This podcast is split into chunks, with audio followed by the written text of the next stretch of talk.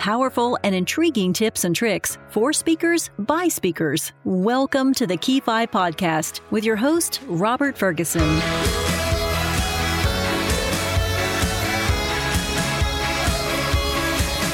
Welcome to the Key 5 podcast for speakers by speakers. For show notes, go to key5podcast.com. Today, we're talking with Dr. Jack Singer a professional psychologist who spent 33 years teaching professional, Olympic, and world champion athletes how to be successful through developing the mindset of a champion, and now teaches the same game changing skills to financial professionals and others. Let's get started. So, Dr. Singer, um, tell us in one sentence, what do you speak about? I really speak about the psychological obstacles that everybody runs into that prevents them from performing their best consistently. And I teach them how to A, recognize it, and B, overcome it. That's succinct. I love that. how, how did you end up in the business of being a speaker? Well, that's an interesting story because I had been practicing as a you know professional sports psychologist for many years, working with Olympic champions and people like that. And um, I used to go down to the Chamber of Commerce in Fort Lauderdale, Florida, where my office was, and uh, you know do my 10 minute spiel like the dentist did and the doctor did and so forth to new people coming to town new businesses coming to town. And i would always make it humorous. And one day at the end of one of those presentations one of the other people who was there who owned a computer company said, uh, You're really a funny speaker. I said, Thanks. He said, Why don't you join the Florida Speakers Association? I had no clue there was such a thing as professional speaking.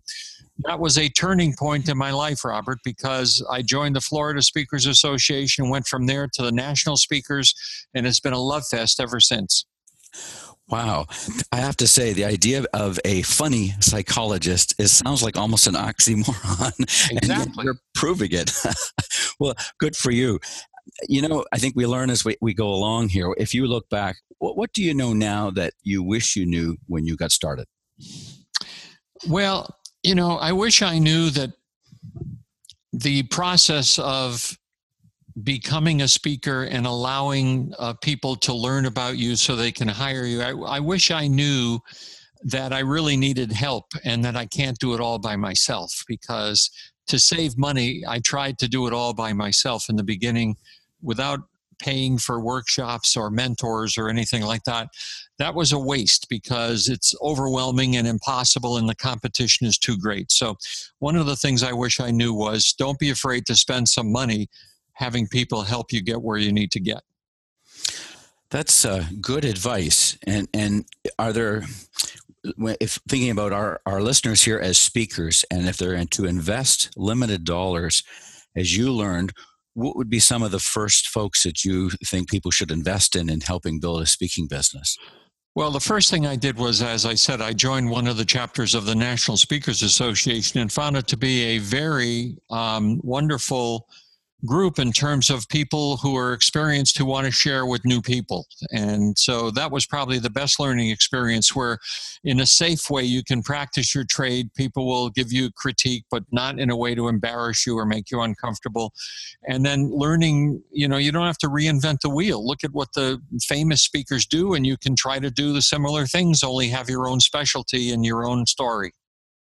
I like the sound of that, and especially as you you talk, you say story. I think that's a key part of being a speaker is telling stories.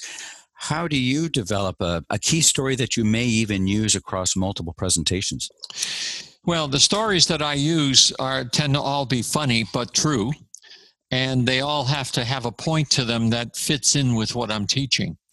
So, if I tell a story, for example, of being on an airplane, this is true, of course, being on an airplane, coming out of the restroom, sitting down, and across the aisle from me is a young lady who passes me a note on one of the airplane napkins, and my fantasy mind is taking off. I'm saying, first of all, she looks like she could be my granddaughter. Secondly, she sees I'm with my wife to my left. I can't imagine what this note is going to say. And I read the note, and it says, Sir, I think you should know that the toilet seat cover is hanging out of the back of your pants. okay. Now, why do I tell the story? Because she immediately then said, I'm really sorry that I embarrassed you. And I said, It quite the contrary. You just gave me an opening for every speech I'm going to do from now on, because people have a choice as to how they're going to deal with potentially stressful situations. I can either be embarrassed, mortified, afraid to look at you and make believe this never happened, or I can use it to show people that I chose to get something out of this and use it in a positive way because I'm going to turn this into something positive in my mind. And that's part of the big message that I teach people. Fascinating. And I, you even just right there showed if you have different audiences, you will tweak that story depending on the message you're trying to communicate, it sounds like. Right.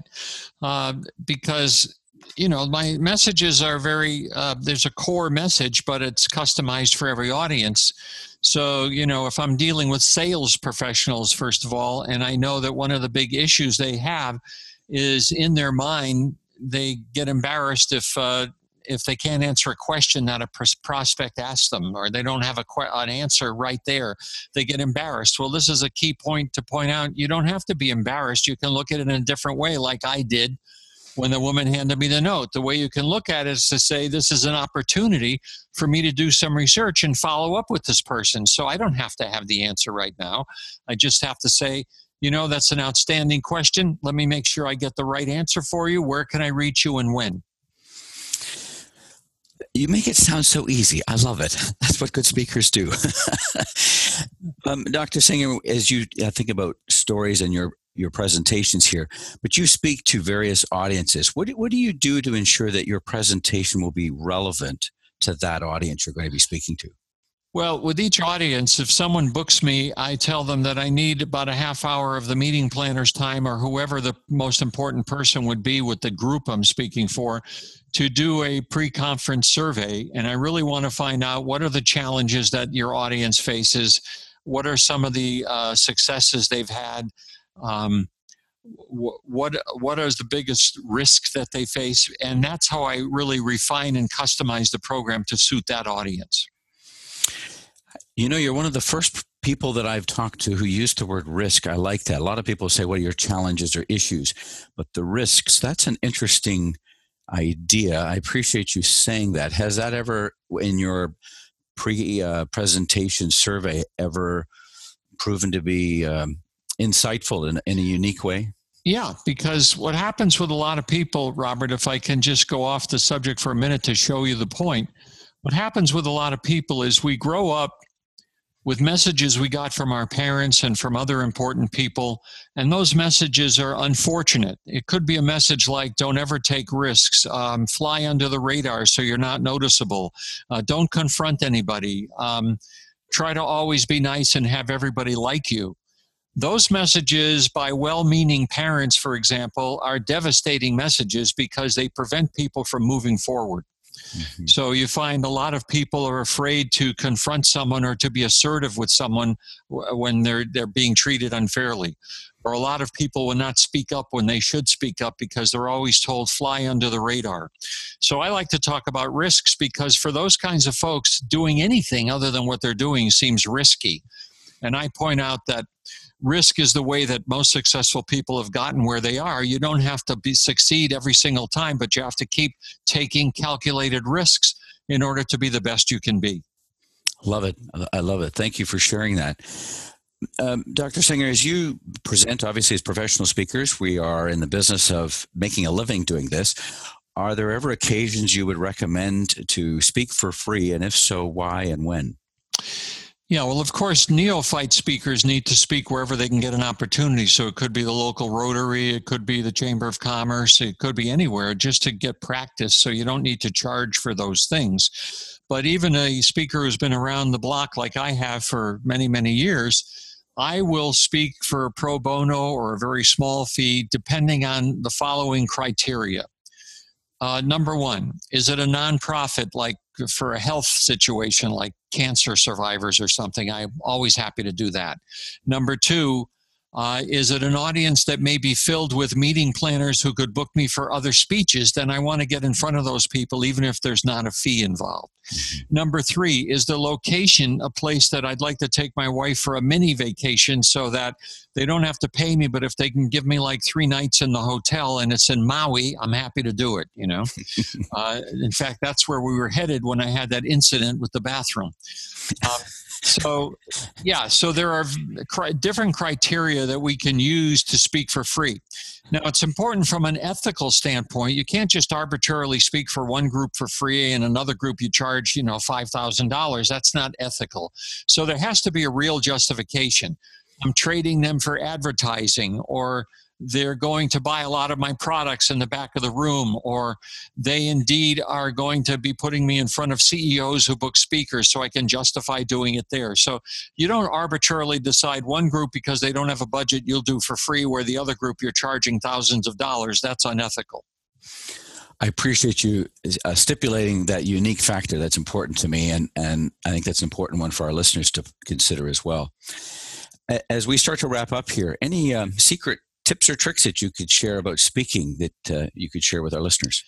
Yeah, I, I would say um, don't get overwhelmed by very experienced, heavy duty professional speakers. So if you go to an NSA meeting, for example, you're, you can get easily overwhelmed because there's all kinds of people all around who always seem to be on, whether they're speaking or not, and they can overwhelm you with just the dynamics of their voice and the expressions. And you can say to yourself things like, I can never do that. Maybe this isn't the right profession. I'm telling everybody there's a niche and a room for everybody. Do not think you have to be identical to those famous speakers in order to be a success. Great advice. Thank you for sharing that. And uh, Dr. Singer, this has been great. And as we like to say to our listeners, we'll see you on the stage. Thank you very much for inviting me. Now let's hear what Alan Hoffler has for us in our Millswick Minute. Today's speaking tip is about how to make sure the tone of your speech matches the tone of the event where you're speaking. Every speech and speaker has a tone, but so do events. Some are more exciting and upbeat, others are more subdued. Should a speaker attempt to match the event or go with their personal style, which may differ mightily from what the audience is used to? First, this should have been uncovered and discussed with the event planners in your due diligence prior to being hired. A speaker should not surprise his or her hosts, but I think that the speaker should match their tone and style to the effect and brand they are trying to drive more than the event's tone.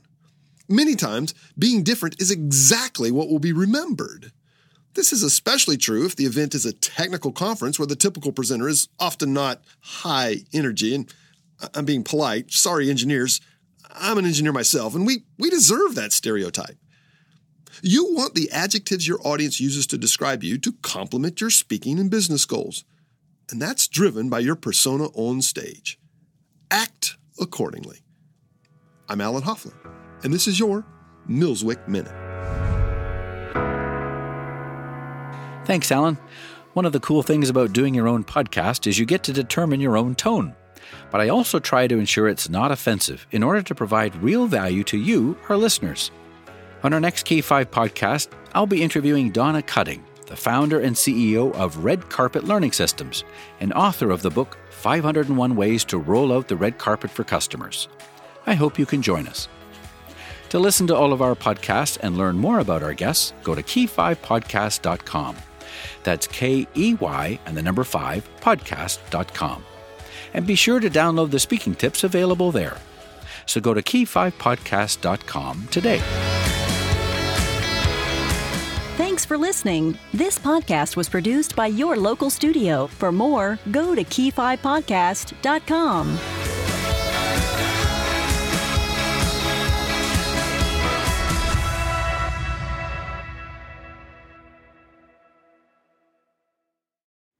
Hey, if you're still listening, thanks for sticking around.